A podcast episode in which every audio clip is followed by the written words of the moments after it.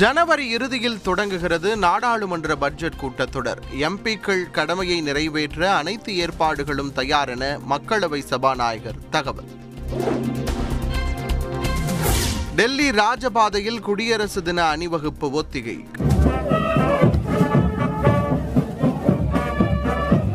கடும் குளிரிலும் ராணுவ வீரர்கள் மிடுக்கான அணிவகுப்பு. தமிழகம் முழுவதும் அரசு அலுவலகங்கள் கல்வி நிறுவனங்களுக்கு வரும் பதினேழாம் தேதி விடுமுறை.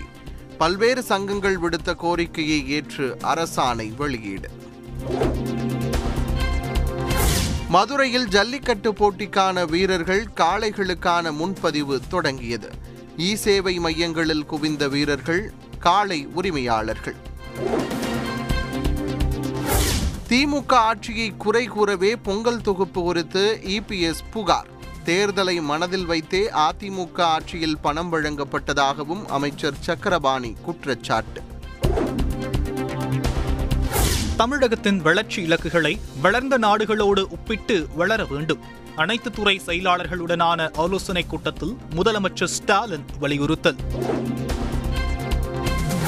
மதுரையில் நூற்றி பதினான்கு கோடி ரூபாய் மதிப்பில் கலைஞர் நூலகம். காணொலி காட்சி மூலம் அடிக்கல் நாட்டினார் முதலமைச்சர் ஸ்டாலின். மதுரை அலங்காநல்லூர் ஜல்லிக்கட்டு போட்டி ஜனவரி பதினேழாம் தேதிக்கு மாற்றம். ஒரு அரை பிளாட் வாஷிங் மிஷின் அடே பதினாறாம் தேதி முழு ஊரடங்கையொட்டி மாவட்ட ஆட்சியர் அறிவிப்பு. ஜனவரி இருபத்தைந்தாம் தேதி வரை சேவல் சண்டை நடத்த அனுமதி வழங்கக்கூடாது. உயர்நீதிமன்ற மதுரை கிளை உத்தரவு. பொதுமக்களுக்கு வழங்கப்படும் பொங்கல் தொகுப்பு தரமானதாக இல்லை. எதிர்க்கட்சித் தலைவர் எடப்பாடி பழனிசாமி குற்றச்சாட்டு. சென்னை கோயம்பேடு சந்தையில் களை கட்டியது பொங்கல் விற்பனை. லாரிகளில் கட்டுக்கட்டாக வந்திறங்கிய கரும்புகள். பதினோராம் நூற்றாண்டைச் சேர்ந்த நாற்பது கோடி ரூபாய் மதிப்புள்ள பன்னிரண்டு சிலைகள் மீட்பு. காஷ்மீரைச் சேர்ந்தவர் கைது. சிலை கடத்தல் தடுப்பு பிரிவு கூடுதல் டிஜிபி தலைமையிலான குழு அதிரடி.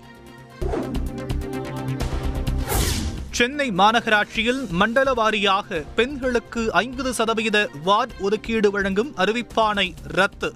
சென்னை உயர்நீதிமன்றம் உத்தரவு.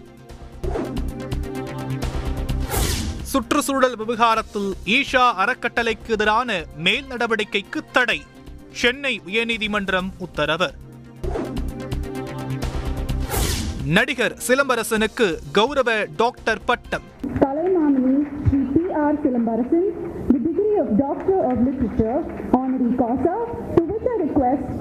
be admitted.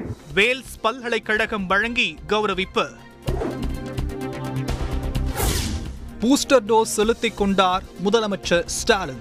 தடுப்பூசியின் மூலம் நம்மையும் காப்போம் நாட்டையும் காப்போம் என வேண்டுகோள். பதினாறாம் தேதிக்கு முன்பதிவு செய்த பேருந்து பயணிகளின் டிக்கெட் கட்டணம் திருப்பித் தரப்படும். போக்குவரத்து துறை அறிவிப்பு. டி. ஆர். பாலு தலைமையிலான தமிழக எம்பிக்கள் குழு அமித்ஷாவை பதினேழாம் தேதி சந்திக்கிறது. நீட் தேர்விலிருந்து தமிழகத்திற்கு விலக்கு கோருவது தொடர்பாக பேச திட்டம்.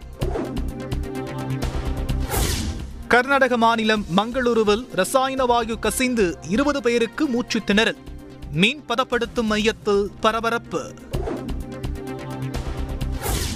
சபரிமலை எரிமேலியில் விமர்சையாக நடைபெற்ற பேட்டை துள்ளல் நிகழ்ச்சி. செண்டை முழக்கத்துடன் சிறிய சாஸ்தா கோவிலிலிருந்து ஊர்வலம். சென்னையிலிருந்து சார்ஜா துபாய் உள்ளிட்ட நாடுகளுக்கு செல்ல வந்த இருபத்தேழு பேருக்கு கொரோனா. அனைவரும் அரசு மருத்துவமனை கொரோனா வார்டில் அனுமதி. பிரபல பின்னணி பாடகி லதா மங்கேஷ்கருக்கு கொரோனா தொற்று. மும்பையில் உள்ள தனியார் மருத்துவமனையில் சிகிச்சை.